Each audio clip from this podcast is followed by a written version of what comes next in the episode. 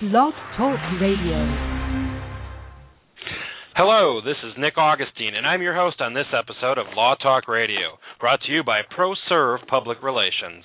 Our show covers legal news and information and topics that matter to our listeners.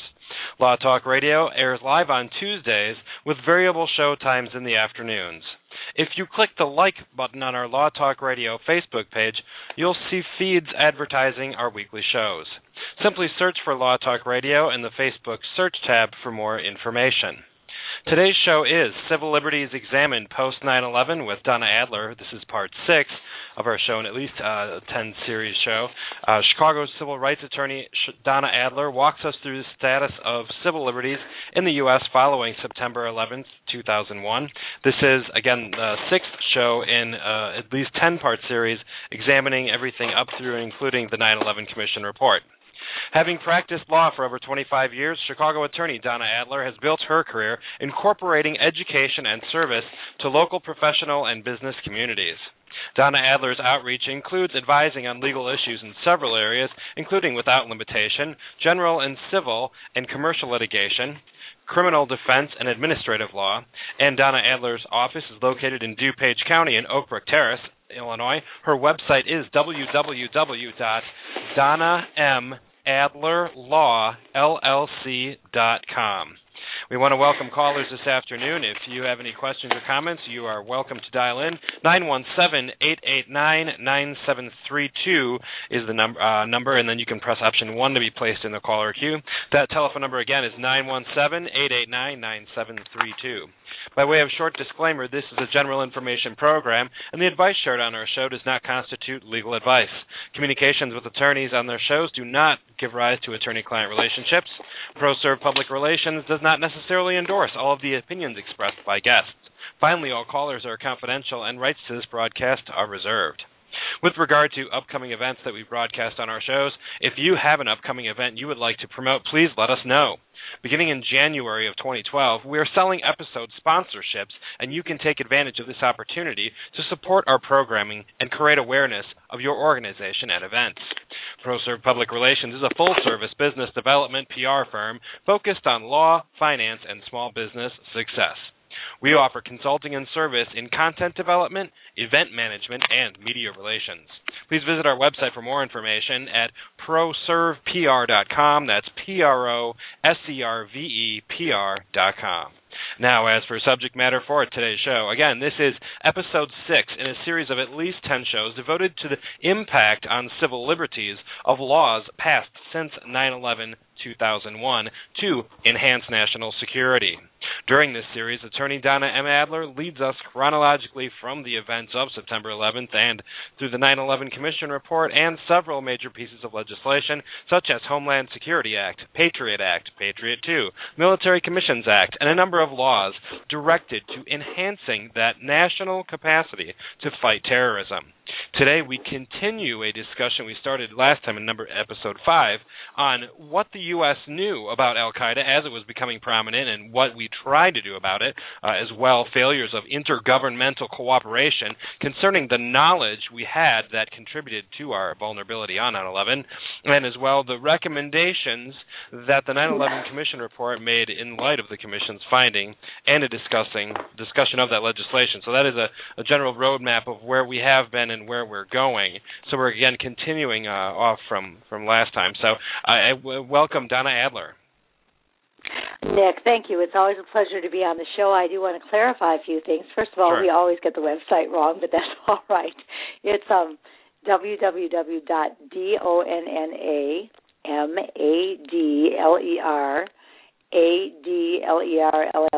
at um, well, I'm getting it wrong now. Okay, it's dot com or something. Okay, so it's it's up there, but I should Donna specify M. that Adler. Okay, all right. Donna M. Adler Adler Law. Okay, so that's what it is. You you the somehow double Adler. up, but right, exactly. AdlerLawLLC.com. So it's www.donnamadler.adlerlawllc.com. All right. All right. Also, as far as subject matter today, um, I'm glad you said it's going to be at least a 10 part series because we have a legislation to get through that we haven't even begun. And our next show will be the 9 11 Commission Report recommendations. In this show, we are simply finishing up um, speaking about the level of awareness our government had of Al Qaeda um, as a threat. We had in previous shows spoke about um, how Al Qaeda rose to prominence. So that we've had. We're finishing our discussion of um, how we became aware of Al Qaeda as a threat to the U.S. and what our government did about it, and then also um, what we're going to get into is how our government agencies were organized or not effectively to deal with um, the new kind of terrorist threat we found um, leading up to 9/11 after the Cold War. So, picking up with what we knew when, just a couple things I want to I want to stress. We left off in 1998, uh, 1998, I believe, at the end of the last show. Um, regarding the U.S.'s efforts to track Osama bin Laden once they became aware that he was involved with um, terrorist financing. Um, in 1998, 1997, the Saudis, about November of 1998, the Saudis wouldn't give the United States direct access um, to important Al Qaeda financial um, officials, such as Madani Al Taib. Um, the U.S. did not gain access um, to that person even after Al Gore requested it from Crown Prince Abdullah, and we may have mentioned that in a previous show. But the um, National Security Center staff led a working group on terrorist finances um, that led a terrorist group on that led a group on terrorist finances asked the CIA to push again for access to Taib um, in late 1998 to see if it was possible to elaborate further on the ties between Bin Laden and some prominent individuals in, in, in Saudi Arabia um, especially the Bin Laden family. And the result was that um, there were two National Security Center led interagency trips to the Persian Gulf states in 1999 and 2000. Um, as a result of those trips, our government learned, um, with the Saudi help, that bin Laden was not financing activity through his inheritance. Um, there was no progress on finances um, after, for, you know, for four years after the existence of um, four years after the existence of the CIA's BL, um, you know, Bin Laden unit. So the CIA had established a Bin Laden unit and made no progress for four years on terrorist financing um, after that because of the lack of cooperation we were getting there. Now, the Department of State, in the meantime, um, so we had the CIA working on one front. The Department of State countered as an advisor. Was pushing uh, for Secretary of State Albright at the time to designate um, Pakistan um, as a state sponsor for terrorism. However, there was some resistance on that front um, from the Department of State South Asia Bureau uh, because um, that department felt that it would damage our, our relations with Pakistan in view of the May 1998 nuclear tests in both Pakistan and um, in India. Secretary Albright on August 5, 1998, rejected a recommendation of designating um, Pakistan um, as a terrorist, uh, as a ter- state-sponsored terrorist, terrorism, but um, and, and was afraid that, that doing so would eliminate any possible influence that we had over them. In October of 1998, the um, National Security Center counterterrorism official um, noted that Pakistan's pro-Taliban militant, you know, military intelligence service had been training um, Kashmiri jihadists in one of the camps that had been hit by uh, U.S. Marshals in one of our strikes, um, U.S. missiles, leading to um, um, leading to the death of some Pakistanis the Saudi government um, was pressing Sharif with regard to the Taliban and bin Laden by October of 1998. President Clinton invited Sharif to Washington, where they talked mostly about India, but also discussed bin Laden. Now, after he went home, Clinton called Sharif, and Sharif promised um, to um, talk to uh, the Talib- Taliban mullah Omar and um, he was going to try to help us get um, information information about um, Bin Laden and also to get um, Mullah Omar to hand him over. Michael Sheehan in December 1998 became the counterterrorism coordinator um, on the National Security Center staff, um, and he'd been in charge of um, special forces uh, for some time. In December of 1998, the CIA included an article in the Presidential Daily Brief describing intelligence, okay, from a friendly government about a threatened hijacking in the U.S. by the Bin Laden network. So at least that early we knew um, through some official source that um, it was possible through a hijacking that bin Laden was going to attack our country. On the same day, Clarke convened a meeting to discuss uh, both hijacking concerns and and missile threats to the U.S. The CIA had distributed versions of this report to the FBI, to the FAA, and to the New York Police Department. Uh, the source of the information about the hijacking um, and also about missile threats um, remains somewhat of a mystery. I mean, the ultimate source of that. December 18, 1998, the CIA reported that bin Laden might be traveling to Kandahar, so we knew about his location there and, and um, could be targeted with cruise missiles if we decided to do that.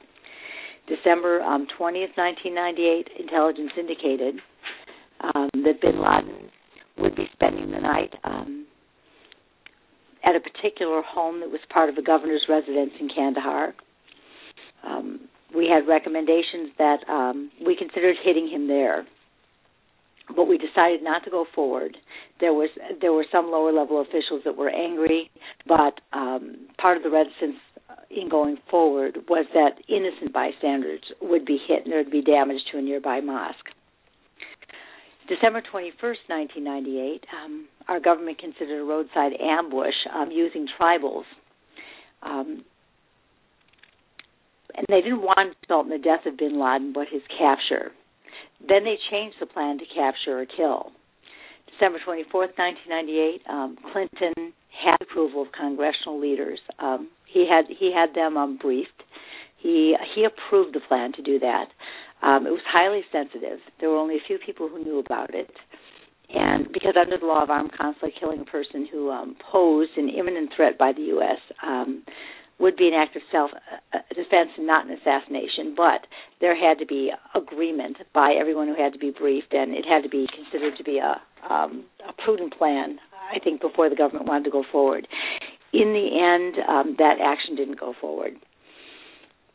I think by the end of the day, okay, we had our best clear chance um, after we considered a number of other plans. Say in February of, of, of, of 1999, the Northern Alliance um, in Afghanistan was also advised that um, we were trying to um, trying to ambush bin Laden or capture him, but there was um, ambiguity concerning whether or not um, to kill or capture him. The tribals had staged um, no attack in 1999, but remained um, active collectors of intelligence.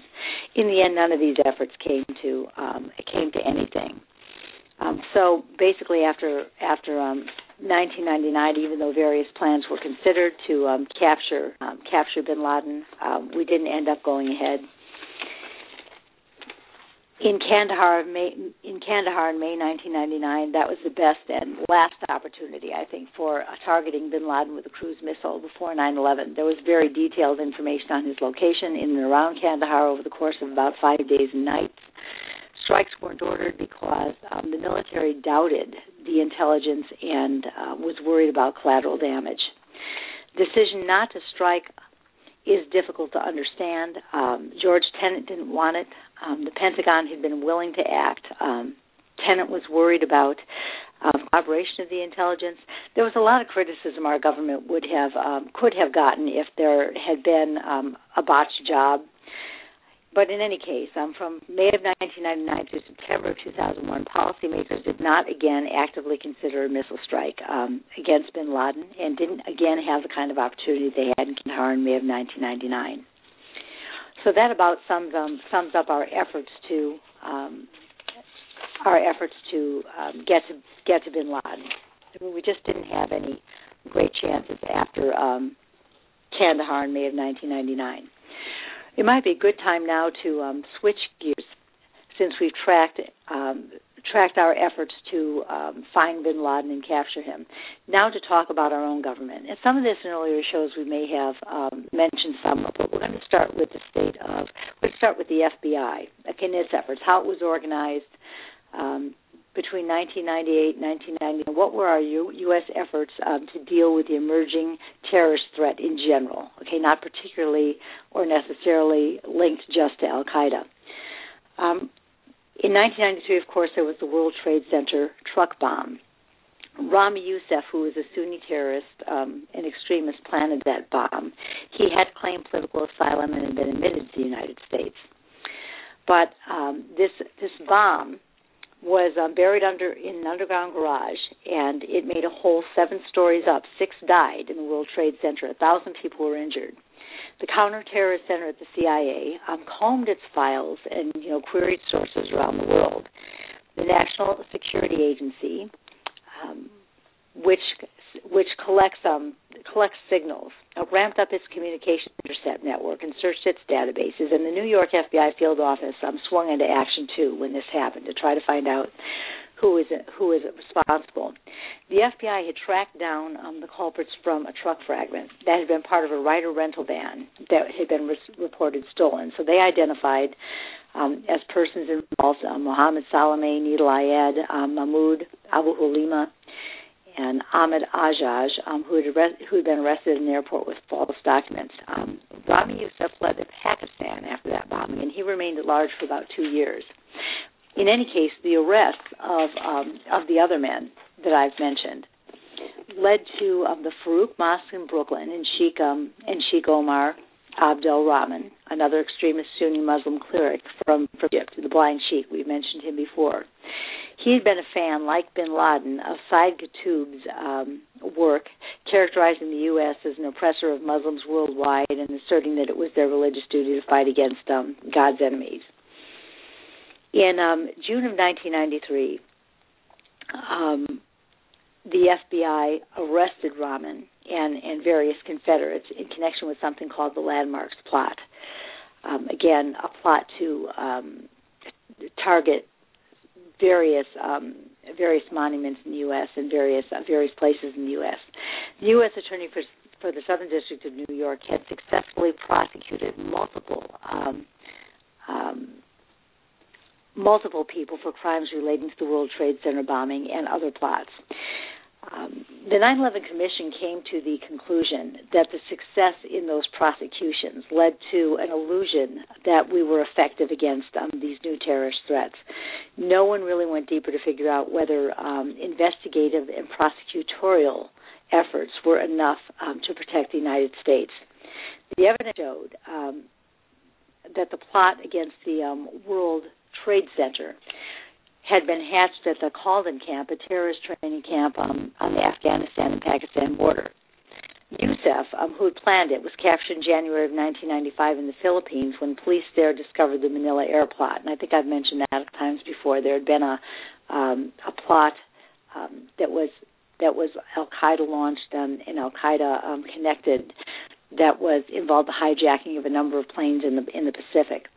But Khalid Sheikh Mohammed, um, uncle, was a was a fellow plotter of Youssef in this, and um, had also wired him money before the Trade Center bombing. So we think he was involved with that. The law enforcement process, though, is not really designed, as the 9/11 Commission report observed, to determine um, whether events um, that have occurred previously could be a harbinger of things to come. I mean, it's really designed toward um, things that have already happened and bringing people to account. The FBI prior to 9 11 had been organized in 56 largely independent field offices. There was a special agent in charge of each office, and it uh, that special agent would set the office priorities and would assign personnel according to um, you know the regional agenda for that center there was too much focus in the opinion of the 9/11 Commission on quantifiable results. That's still a problem. Um, you know, from my immigration practice, when I have um, represented people in removal proceedings, um, this focus on uh, government agencies on quantifiable results really has a tendency to mess up priorities. The priority, for example, of Immigration and Customs Enforcement um, is the number of removals that they get. So they wave their flag to the public and claim to be doing their job based on the number of removals they achieve. They don't really, um, no one really looks at the quality of the removals um, I think that the that, that ICE sort of waves its flag and, and says it's doing its job and goes after sometimes very easy targets, not across the board. I do a lot of work with um, you know drug smuggling things of that character, but there's too much focus on quantifiable results, which means that um, you know, if someone's removable, they're going to to use that as part of their um, as part of their tally, and whether or not the person is a real threat to the United States or what other priorities might be set for removal, um, whether the priorities are really being met, I'm not so sure sometimes is is actually getting enough attention. But um, in the FBI too, there was a focus on the number of arrests, the number of indictments, number of prosecutions, the number of convictions. Um, lengthy intelligence investigations that might not produce um, such quantitative results, but that could um, produce uh, greater greater results in terms of information and analysis um, were not career enhancing, and so they weren't encouraged at the FBI. And as I said, that's still a, a problem in some of the government agencies. In any case, in the FBI, there was usually a single officer charge of a single entire investigation. Now that obviously um, limits your your capacity for checking uh, or double checking um, and things of that character. J. Edgar, um, Hoover had added to the FBI's agenda the investigation of possible espionage, sabotage, um, subversion um, at various field offices. Now, the FBI in the 1960s had received significant assistance domestically from the CIA and Army intelligence. Um, there had been encouragement for the FBI to be a domestic intelligence agency, but that ended in the 1970s the investigation of Watergate had expanded into a general investigation of foreign and domestic intelligence by the Church and Pike committees. In 1976, Attorney General Ed had adopted domestic security guidelines to regulate intelligence collection in the U.S. and deflect calls for stronger regulation. French Smith loosened the rules in 1983 for the sake of making terrorist acts easier to investigate, but um, he took account of the reality that suspicions of subversion terrorism could lead to targeting individuals because of their beliefs and not their acts. Also, there was um, potential terrorists often um, are members of extremist religious organizations, and investigations of terror could cross lines there. In 1986, the FBI authorized the investigation of terror attacks against Americans outside the U.S. and to make arrests abroad without consent from the host country. The Counterterrorist Center by 1986 uh, was endorsed in concept, and it was envisioned that the FBI, the CIA, and other organizations would work in concert on um, internal internal agendas. The FBI brought strength to counterterrorism. They were very active in um, discerning what had happened to Pan Am Flight 103. It was that London to New York flight that blew up over Lockerbie, Scotland in December of 1988, killing about 270 people. At first, our government thought that Syria, Syria and Iran had sponsored that, but it turned out to be Libya, and the FBI um, was instrumental in helping figure this out. Um, there was a fragment um, that was part of a timing device that um, was unique to Libya, so they were able to trace they were able to trace the um, uh, bombing of the Lockerbie bombing to to Libya that way. So the FBI had some successes, and uh, but wasn't really organized in in a way with these regional centers to focus on uh, to focus exclusively on terrorism. In 1993, Clinton appointed um, Louis Freeh as the director of the FBI. He stayed until June of 2001. He believed that work should be done by field offices um, mainly, and he um, cut his headquarters staff and decentralized operations. Okay, so there was a decentralization going on in the FBI in the, early 1990s. He recognized terrorism as a major threat. However, and after the 1993 World Trade Center bombing, he told Congress in his budget request that the FBI should thwart terrorism um, before um, should should thwart and find terrorism and search for terrorists before terrorist acts could be perpetrated. Within headquarters, he established the Counterterrorism Division that um, would complement the Counterterrorist Center at the CIA, and he arranged for exchanges of senior FBI and CIA officials Freeh's efforts um, resulted in no shift of resources to the Counterterrorism Center by Congress. Feech didn't impose his own views on the field offices. So while he had a belief that um, counterterrorism should be a priority, he didn't impose his own views on the field office. He had officers. Um, he left it still to them to set priorities for the region. Nick, I have to make sure I haven't lost you there. Don, I'm still here. Um, let okay. me know when you want to pause for. I mean, there's so much information. I'm just quietly learning. Um, I do have an event announcement to read. Um, if you'd like, we can pause for that now. Well, why, why don't I let you do that? Because I know that you usually like to take a break or two, and then we can continue.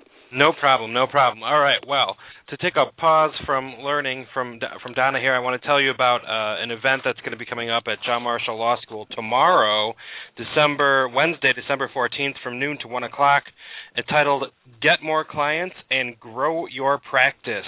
It is the launch presentation to the Young Alumni Council at the John Marshall Law School, who's going to be sponsored and presented by uh, yours truly, Nick Augustine from ProServe PR, and Jim Thompson from Midwest Consulting Group. Well, what are we launching, you may ask? Well, welcome to the Get it's Get More Clients and Grow Your Practice launch, and uh, Jim and I are going to share key concepts that all attorneys should adopt when they want to build their client and referral bases. Books of business are built over a career, and the seeds that you plant today can produce fruit anytime, now, next month, or five years down the road. So, just like investing in your future, investing in your book of business today will help you retire on your terms in the future. So, you ask, who's this for? Well, it's for current law students, recent alumni, and solo practitioners who are particularly suited for this presentation. Uh, there's also the following 12 month course series covering business development.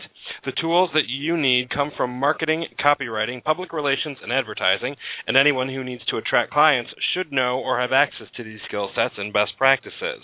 Um, what's in it for you? Well, awareness of the value of business development practice is uh, certainly a good knowledge to have. So picture that someday you'll be a managing partner of a large law firm and maybe you need to hire a business development marketing professional. You'd sure be happy to have some notes on the basics of law firm business development. So that is what we are presenting uh, tomorrow noon, uh, Wednesday, December 14th, uh, at the John Marshall Law School, presenting again to the Young Alumni Council. If you want more information about the 12 uh, session online course that we are uh, launching with this, again, that's going to be starting in January 2012.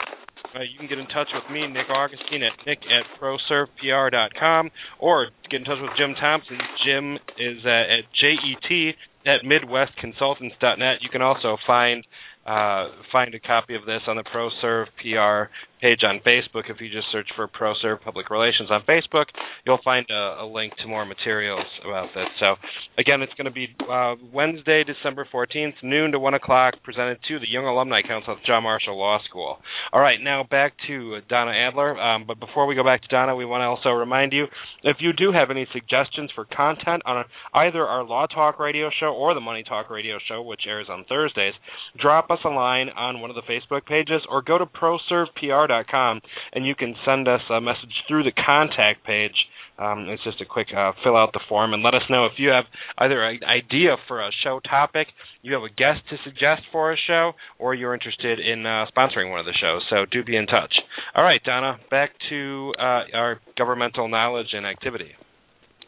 Okay, um, great we're going to yeah as i said we're going to finish up today with um, talking about the state of our our government agencies preparedness for a new kind of threat after the cold war this terrorist threat.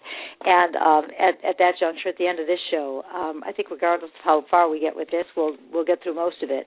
Um, we will then on the next show discuss the the 9/11 report recommendations, identifying them, and also in light of what we've been going through um, in the last several shows, um, from the 9/11 Commission report, trying to assess those in advance, whether whether we agree with those recommendations or not. Most of them are general enough that um, I think that most people would find them sensible, but exactly what they meant and how they would be to be implemented might be topics of interesting discussion. And then in the shows following, we'll um, actually get to the fun part of this series. It's all been fun, but I mean the um, creative part of this series. We've been doing our um, summary uh, just looking at the laws and analyzing what they mean and and um, what the ramifications and impl- implications of the, of the laws that have been passed are. But getting back to the 9/11 Commission report um, findings and summary, in uh, 1998, um, the FBI and remember this is about the same time. Remember December 1998, there was the um, indication that um, Al Qaeda might be planning to hijack planes in the U.S. Okay, so that that report was coming out. At about the same time, the FBI developed a five-year strategic plan um, at the impetus of Deputy Director Robert Bear Bryant. Um, for the first time, um, the FBI designated national and economic security, including counterterrorism, as its top priority. That plan didn't succeed. It called for a national automated system to facilitate information collection um, and information information collection and analysis dissemination. It um, was supposed to create a professional intelligence uh, work group of experienced and trained people, agents in analysis. And if, if it had been successful, it would have been a major step toward um, resolving, addressing um, terrorism in a systematic way and not on a case by case individual basis where the cases were unrelated with one another. Um, but as noted, um, the plan didn't succeed. It couldn't get the re- it couldn't get the human resources because even though the FBI um, top priority had changed at the national level. Again, there was the field office organization where the field officers in charge of the various offices set the agendas. Um, the HR was not then shifted to match the national and economic um, um, security as a, ta- as a top priority. The new division that was was uh, cre- being created by this strategic plan was supposed to identify trends in terrorist activity. It was supposed to determine what the FBI didn't know, and it was ultimately supposed to be in charge of information collection efforts. The FBI um, had little real appreciation for the role analysis. It preferred um, just supporting its existing cases. So again, um, this was part of the fact that um, since quantitative measures were used to, to um, indicate success, numbers of convictions, et cetera, et cetera. Okay, any time spent in analysis was not something that could enhance someone's career, and therefore it didn't get um, it didn't get um, wasn't met with much enthusiasm there was another problem um, with with the plan. Another reason it didn't work from the analysis perspective. The uh, FBI tended to hire analysts from within the organization instead of recruiting very talented people from outside that had substantial um, education, training, and expertise in um, in in analysis of data of the of the kind needed. There was resistance from senior managers. Um, there was a poor state of the FBI's information systems. Access depended to a large degree on the personal relationships that analysts had with um, individual operational units um, where the information um, was located. Prior to 9 11, there weren't many strategic and, and analytic reports about. Um, there weren't very many strategic analytical reports about um, about you know counterterrorism within um, generally accessible within within the FBI from office to office. There wasn't a lot of intelligent uh, intelligence collection um, that was effective. It was limited again from the human resources angle, and there was inadequate training among the agents. Three out of 16 days alone of training were devoted to counterintelligence and counterterrorism uh, for FBI agents most subsequent training was on the job. So when you had agents coming in, they had three out of 16 days of training on, on counterterrorism, and that was it. And then they got their on the job training. Uh, then they got on the job training. In 1999, the FBI um, created a separate counterterrorism and counterintelligence division. So there were two um, two different divisions. Dale Watson urged um, an increase of the FBI counterterrorism capability. He wanted to bring to the Bureau um, a huge capacity up to detect counterterrorism to detect terrorism threats by 2005. So he had an agenda whereby he wanted um, a very effective team by 2005. But there weren't enough at the field offices. There weren't enough um, analysts. There weren't enough lists, and there weren't enough technically trained experts. Now there were different tools for law enforcement and intelligence and this this comes into the picture too, at least um, in the opinion of the 9/11 Commission. First, in um, criminal matters, you can apply for a criminal warrant. In intelligence matters, um, the government needed to get, uh, FBI needed to get a FISA application. Uh, FISA, FISA is the federal was the federal intelligence um, surveillance um, court. Okay, so there was there was a secret court where to uh, conduct surveillance, the um, FBI had to go and get a warrant. Um, special kind of warrant. In in criminal matters, you could apply for a criminal warrant, but there had to be a wall between these two things, and there was no procedure for information sharing. And the reason that there was a wall between these two things was so that the constitutional rights could be protected, so that you couldn't use um, what you got on the intelligence side of things through a FISA court warrant. Um, you couldn't use that um, as as an evidentiary basis in criminal matters in, in, all cases. Okay, so there was a very fine line that had to be preserved there to protect um, people's constitutional rights in criminal matters. So there were no procedures for information sharing, um, and that was that was a possible problem. Okay, or it was perceived by the 9/11 Commission um, that that that created a problem uh, with respect to um, counterterrorism in the U.S. In July of 1995, the um, Attorney General Janet Reno issued some formal procedures uh, to manage information sharing involving criminal investigations and um, people involved in intelligence investigations. Uh, Nick, I had heard a blip on the line. Are you still with me? I'm still right here. Okay. Then I will then I will continue. Okay, so uh, the formal procedures though were misunderstood and misapplied. There was less information sharing than was actually possible under the departmental procedures, and as I said, there was just um, there was just a wall. Um, the DOJ insisted that it could not um, regulate the flow of information. It could not regulate the flow of information to criminal prosecutors, and therefore it would no longer present um, FBI warrant requests to the FISA court. In 1995, uh, procedures dealt only with the FBI and criminal prosecutors, and not um, and not and not um, information that was being shared by um, two kinds of FBI um, agents. Okay, so the, the procedures dealt with um, um, with with communications between the FBI itself and criminal prosecutors, not not between FBI agents who dealt on the one side, okay, with criminal matters, and the other with um, counterterrorism efforts.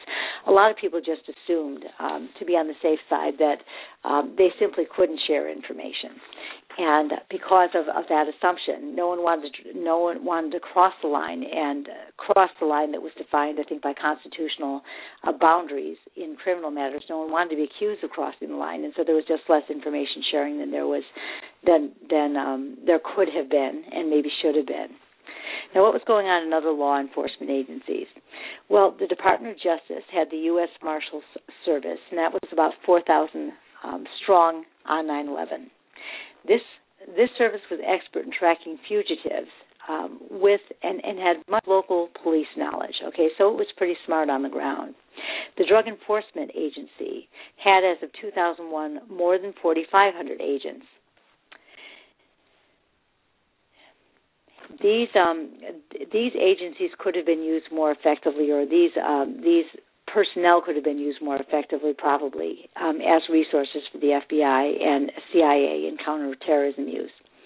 The INA, the Immigration Naturalization um, Agency, had 9,000 Border Patrol agents, had 4,500 inspectors, and 2,000 immigration special agents this probably had the greatest potential for developing into an ex- in an expanded role in counterterrorism. And as I've said before um, on this show, the um, immigration and naturalization um, was perhaps one of the weakest links, along with the FA, FAA, um, that we had on 9/11.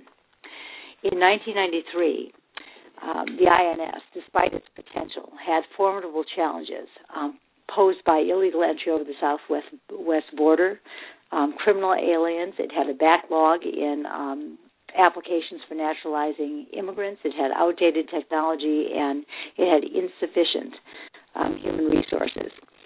Um, in some in some areas in these in, in these places where it had backlogs. So it was just devoting its energies to um, to other areas. We still have a problem in um, the agencies that have have um, superseded have um, INS was, of course, disbanded, and then the the government reorganized, and we had USCIS taking over part of those functions, and we still have um, backlogs um, in that agency with respect to um, some of these issues. There's still a problem posed by illegal entry over the southwest border, and we still have a number of other issues, um, especially human trafficking. Um, these are serious criminal matters and, and things of that that ilk, with which you know, USCIS is uh, in, involved to the extent of approving or disapproving um, applications.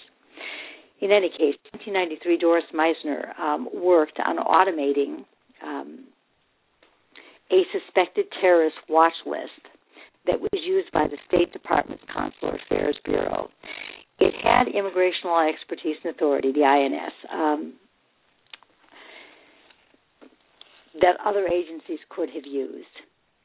The FBI possessed classified information. Sometimes it was needed as evidence, and um, information sharing um, could have could have um, could have succeeded if those two agencies had worked together better. But there were a lot of conflicts um, in the sharing of information. We had new immigration laws in 1996, which authorized the use of classified evidence in removal proceedings. Now, mid level INS employees proposed a comprehensive counterterrorism proposals of to the management of the INS in three years 1986, 1995, 1997. But there was no action taken on these. The National Security Unit that was set up to handle alerts to track potential terrorist cases for possible immigration enforcement action and um, to work with the rest of the DOJ um, was was already in place by then. But this national security unit focused on the FBI's priorities um, of Hezbollah and Hamas, which was not a which was not a counterintuitive place to start. It began to examine how the immigration laws um, could be used to combat terrorism. It unsuccessfully sought to require uh, CIA security checks be completed uh, before applications were approved. Now, I think that that might have been a really good, okay, an effective idea that we had not only FBI clearance, but it would have been um, it would have been very good and effective. I think if the um, if CIA security checks had had to be completed. Um, sometimes, um, and, I, and I've noted even in my own um, um, what I know from from my own practice that we have, you know, some counselor posts through whom people have come even after 9/11, where you're wondering how people um, got into the U.S. even if they weren't dangerous themselves um, some of the links they have um, might be dangerous. But if there were a CIA security check um, before people's applications to be could be um, uh, approved, we'd have an extra layer of protection. There'd be a lot of resistance against this, though, for a lot of reasons. Um, we already have uh, backlogs with security checks, and um, maybe that would be too cumbersome really to implement. But it's a good idea, I think, in concept at least to discuss.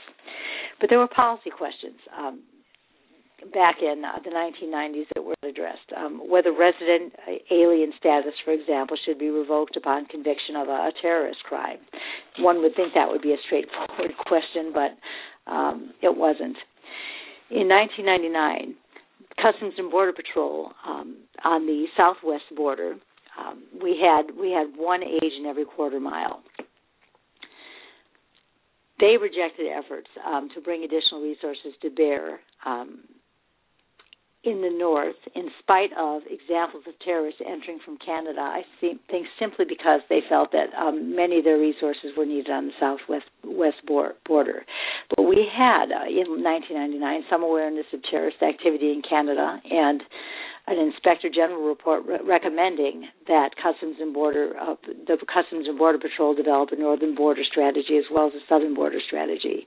Inspectors at our ports of entry were not asked to focus on terrorism in the 1990s the INS um, the INS initiated but um, did not bring to completion a system that would have tracked foreign students' visa compliance and as we've seen earlier in this series, this was a big this was a big hole.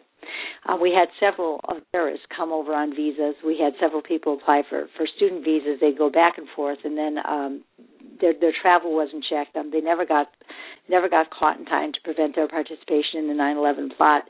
And um, that this was that was this was a huge vulnerability. The inability to track people leaving, um, just coming back and forth. The, INS was able to enter since 1996 into agreements um, with state and local law enforcement authorities through which um, through which um, through which they could have worked to track terrorists. Uh, they would have provided training to those local law enforcement agencies, and uh, could have helped could have encouraged them to exercise immigration enforcement authority. That would have led to resistance because it's it has led to resistance in recent years. Okay, since um, when I say recent years, since um, 9/11 occurred, um, local police and um, state police don't like to get involved. Okay, as a general rule in immigration enforcement, because when they they have their own sets of priorities. When they're investigating crimes, they find that if um, they are also supposed to be actively um, tracking who's who um, in terms of documentation, they lose their cooperation from the community when they're investigating crime. So there's a conflict there uh, in in trying to gather, you know, local local police and state police in um, federal efforts. The Treasury Department, Treasury Department resources, um, the 9/11 Commission concluded had were not being utilized in the 1990s. Um, there was the Secret Ser- Service, the Customs Service, which worked um, alongside the INS uh, and sometimes cooperated with it. The Bureau of Alcohol, Tobacco, and Firearms. In 1999 to um, um, in 2000, the Customs Service, for example, had caught an Al Qaeda terrorist who was planning to bomb um, LAX. So those were underutilized resources in the Treasury Department we had a lot of agents then in various agencies that that um, could have worked together and cooperated to um, identify terrorist threats, but we weren't using our resources to our best advantage. About the FAA, I've said before that the FAA is uh, the FAA was um, a little bit of a um, not a little bit, but a lot of a, a vulnerability point of vulnerability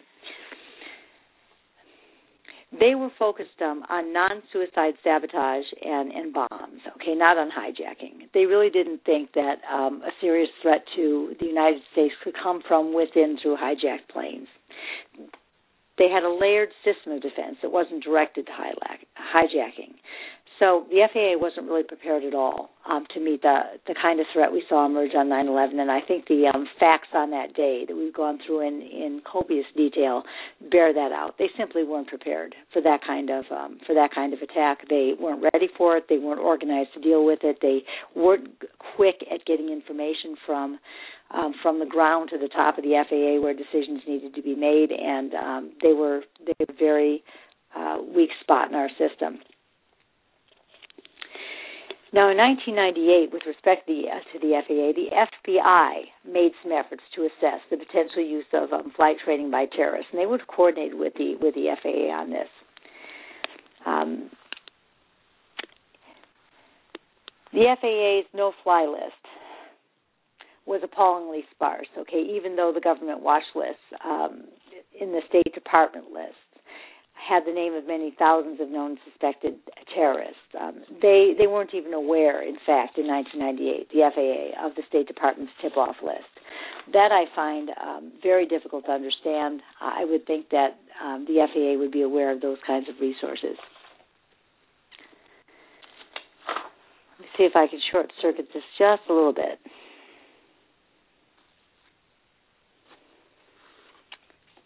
We had some other elements of of, um, of our intelligence. Okay, services that could have been been used. What did we have altogether? What were our other elements uh, of intelligence besides the FBI, uh, the FBI domestically, and the CIA um, internationally? And what exactly did we have in um, you know in the FBI? Well, we had the national we had the national security portion of the FBI. We had a Bureau of Intelligence and Research in the State Department. Um, we had the intelligence component of the Treasury. There was an Energy Department Office of Intelligence, um, a coastal uh, coastal intelligence, um, coast and counterintelligence. Rather, Energy Department of Office of Intelligence and counterintelligence, and they had special competence in nuclear weapons. We had an Office of Intelligence for the Coast Guard. There was a Directorate of Intelligence Analysis and infrastructure protection um, as well. In the National Security Agency, uh, we had technical systems um, that could break into and listen to conversations between foreigners. Um, the NSA was supposed to um, let the FBI know of any indication of crime, espionage, or um, other such things that they became aware of, so that the FBI could get um, and apply for warrants to investigate. We had within our military services, each of the our, each of our military services had their own intelligence components. So in by by 2000 in, in 2001, we had many different components of our government with intelligence branches, and they would each have been competent in um, in some specialized areas, and would certainly have been able to benefit one another in um, counterterrorism efforts if they had all been um, if they had all been organized to cooperate with one another some of our legislation since 9/11 has been geared toward fostering that kind of intergovernmental um, cooperation among intelligence agencies, but some of it may go, some of it may be, be too much of a blunt instrument. And when we talk about particular pieces of legislation, we're going to um, see exactly how those capacities have been brought together and whether that's really, um, whether that really is effective for the job, whether it um, is too all encom- whether it's too encompassing, or whether we re- really need the kind of cooperation that is um, specified by the um, acts that we've passed, or uh, whether there can be some um, safer compromise with civil liberties and um, the organization of those capacities. So we had a number of different um, agencies that could could have um, could have cooperated. I think mainly what we need to keep in mind about um, the state of our government is that all of our agencies were still um, organized. Um, we're coming out of an organization in the 1990s. They had been organized for a Cold War kind of threat, the kind of, of threat our com- you know our government worked with since the end of World War II. And then when the Cold War ended. Um, the entire decade of the 1990s, there were 10 years there where um, people had to become aware. First, they had sink in that the Cold War had ended. And we should have been in those early years after the Cold War ended really thinking about the implications of um, what that meant. I, I may have mentioned this before. Okay, with um, the Cold War ending, um, it should have been immediately apparent, I think, to anybody that um, there would be a black market in nuclear arms to, to deal with. And I'm sure there must have been people in the government thinking about that, but we didn't organize immediately around um, that kind of problem. And we didn't really think of terrorists um, acting on their own in networks. We um, thought of them still as associated with states because that was our mentality. It was states that you had to fear. Uh, states were a threat. Uh, people sponsored by states were a threat were threats. Um, not we weren't geared toward thinking about independent, non-governmental networks that were crossed um, international, that crossed national boundaries that would themselves become um, could could, them, could themselves have the capacity basically to declare war on nations. That's basically what we had 9/11 with Al Qaeda. It was a an international group that was well financed, um, very well structured, and that had its um, um, had its experts, had its um, finances in place, had its operatives, and they could as effectively attack a sovereign nation as um, um, as any sovereign nation could another uh, more effectively because they could infiltrate. So we weren't organized at all to deal with that kind of um, with that kind of problem. Um, and in the whole decade of the 1990s, as our government came out of the Cold War mentality, we weren't shifting gears quickly enough to um, a different kind of world. That's basically, I think, why um, why we saw um, on 9/11 what we saw. Um, we were just caught with our pants down, so to speak. Um, and I think that's where I'd like to end um, with this analysis of where our government agencies were. Their um, their antennae just weren't up fast enough, um, and if they were up fast enough in some quarters, we didn't do we didn't do enough to pay attention to those signals. Right, Donna, I agree with you that, um, and I really appreciate that you brought forth um, some of the comments about our our prior knowledge or our prior experience being that threats were coming through states and not through individual groups and and I agree that I didn't think about a black market in nuclear arms at the time either. So many of our intergovernmental cooperations could have happened and didn't happen. Um, and now I guess as we turn into the next show number 7 on the recommendations of the 9/11 Commission report, we'll start to examine a little bit about the different approaches to solving some of the problems that we recognized and uh, recognizing those problems as Donna has taken us through the through the show. So um, I think that to, to just to summarize where we've been through and to get to this point, uh, we the first few shows that we did actually took uh, better part of two, maybe into the third show. We talked about all the all the actions that happened and took place and the timelines of the morning of September 11th, and then have been going through our show, continuing our series talking about intelligence, who knew what, how some of the operatives in Al Qaeda were able to get into this country, different resources, things that were happening from a historical context. So, um, if you'd like to find more of those shows, you can again go back to the Law Talk Radio page on Facebook or go to uh, the actual Law Talk Radio show site on Blog Talk Radio dot com where you can find all of our archives and you can scroll back and find the other previous shows. Uh, again, a very uh, important thing. Uh, just this came up during Thanksgiving. People were mentioning to me uh, that there are new reports of Al Qaeda uh, mobilizing in Mexico and Canada. And Donna, did you hear about everything with the tunnel? Did you hear anything about that? I did hear something about that. Um, I just want to say a couple, uh, a couple, sure. a couple words as we close the show up in terms of the method to our madness, and then I'm talking about sort of Al Qaeda in Mexico, um, or the possibilities there, because people don't, um, I think, sometimes connect the dots. But mm-hmm. um, I, we did spend the first couple shows analyzing 9/11 and what happened in the timelines in excruciating detail, and there was a, a, a real point to that. The point is, let's not forget um, that day. Let's not forget what went wrong that day, because I think that we're going to come back again and again to that. Um, as I try to point out um, during those shows, there was a lot that, if it had been in place that day, just very discrete, focused systems, okay, that would have prevented 9/11 from happening. Okay, that that we if certain capacities had been in place, if we had been a little bit more on our feet, then we might have been able to avert the entire thing. Okay, and my point there is we need to rethink whether the reorganization of our whole government was necessary. Okay, to prevent what happened that day. My my inclination is to say is to say no, but I say that with great humility. Okay, only then okay, because we're following the order of the 9/11 uh, 9/11 Commission report.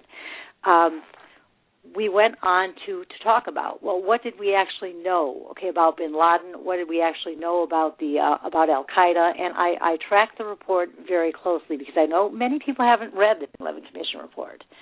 So um, we've been in these in these several shows. Basically, let's summarize what the what the report says still the best source for the report is for people to read that report themselves. And I hope one thing that the, the series of shows will have done up to now is to encourage people to go back and really educate themselves and review the 9/11 Commission report. Um, so after we we analyzed that, we then went into well, how was our government organized to deal with a new kind of threat? Not terribly well organized, but again uh, to, to meet a new threat that wasn't a Cold War threat. All those things are true. I think the 9/11 Commission report says about our lack of preparedness. But I want to keep coming back to, in spite of all that, in spite of the fact that that was true, we can't forget what. Let's let's let's focus and not forget to focus on what happened that day, and ask ourselves some very focused questions on what specifically, if in place on that day, would have prevented this, or something similar. All right because we're going to go forward and we're going to analyze legislation that was passed, and as armchair citizens, we're going to take a serious look at has has there been some overkill? Um, is there a serious threat? Are, are we are we in fact um, out of fear compromising or setting ourselves up for a compromise of our civil liberties that is too uh, that is too radical. Me, any compromise of civil liberties is is too radical. It's the Constitution that um, we stand for. It's the Constitution that makes this nation what it is, and to compromise the Constitution, in in my view, is not an option. So whatever it is we're doing to protect ourselves, we better safeguard that form that form of government. Now, Al Qaeda in Mexico. I think one thing, perhaps our most serious national security threat, is on that southwest border. I'm not talking about Pablo crawling over the border who needs to feed his family and is desperate for work. That's not who I'm talking about. I'm talking about um, the the transnational drug gangs there are drug cartels, okay, and transnational drug groups that are involved in sex trafficking, weapons trafficking, drugs trafficking, and they're they're serious, uh, seriously criminal. They do horrible things to people. If you read anything about El Salvador or Honduras or Guatemala, um, these people cut people's heads off with regularity. They do horrible things to people. It's all about money. It's all about networks. It's only a matter of time before those networks start working with other kinds of bad actors and um and threaten the national uh, threaten the security of this nation. Those drug gangs already, okay, have infiltrated the United States and various of our big cities. We need to think as people living in this country what we're doing, what we're what we are doing here to create such a market for illegal drugs. Uh, we're setting ourselves up for disaster is what we're doing. Um, I don't think it's anything but a matter of time before groups like Al Qaeda begin to prey on that kind of weakness. Um, we are our own worst enemy in terms of our, our own bad habits, to the extent that we um, have transnational drug gangs who find this lucrative in the U.S. to find find the U.S. lucrative market. Um, I wasn't surprised at all when the report came out about um, some um, gang from Mexico um, cooperating in the um, cooperating um, in the plot to assassinate the Saudi ambassador. Okay, it doesn't surprise me in the least, knowing what I know about um, drug gangs and the possibilities of those kinds of networks. They're also organized themselves. Okay, so um, I guess that's my comment on, on on that stuff. But I think that we need to uh, we need to take a serious look at that. We need to uh, really look at that southwest border and uh, not not in fear of the people coming here to help bring our harvest in, but um, in terms of other kinds of oaks. Right, right. Very, very good points, and I thank you for making some of those comments, Donna. I agree. That there's uh, a process of legal immigration that is a very separable issue from protecting the security of our country and our borders. And I agree that too many people are a little bit uh, naive. I heard a lot of comments with when uh, Janet Napolitano came out with the reports and the body scanners in the airports, and a lot of people are upset about them. Um, but and not to comment on the you know what I think about the scanners, but a lot of the comments I heard from some of my friends were that well there hasn't been an attack in 10 years. Well, I just because there hasn't happened in something in 10 years, I mean let's look back to we're not long off of uh, December 7th, which the Pearl Harbor attacks. You know how, how do we know those were coming either? I mean, there's just because they're, it's history repeats itself um, you can have a lapse of time before uh, ter- horrible events, but that doesn't mean that something bad can't happen. And I think that we are too quick to forget. So again, I want to thank Donna Adler for taking all of her so much of her time to go through and give us such a, a solid recitation of the facts and everything that happened uh, on that terrible day and up through and to go through this. Um, go through everything through the 9/11 Commission reports. This is certainly uh, uh, an arduous task on, on, all of our parts to examine. Well, comment on those body scanners. yeah, yeah, sure. um, go ahead. I do, I do have an objection to those body scanners. Um, I, I, I have contempt okay the idea that we all have to get naked okay for the um, for the airport security in order to in order to fly in this country.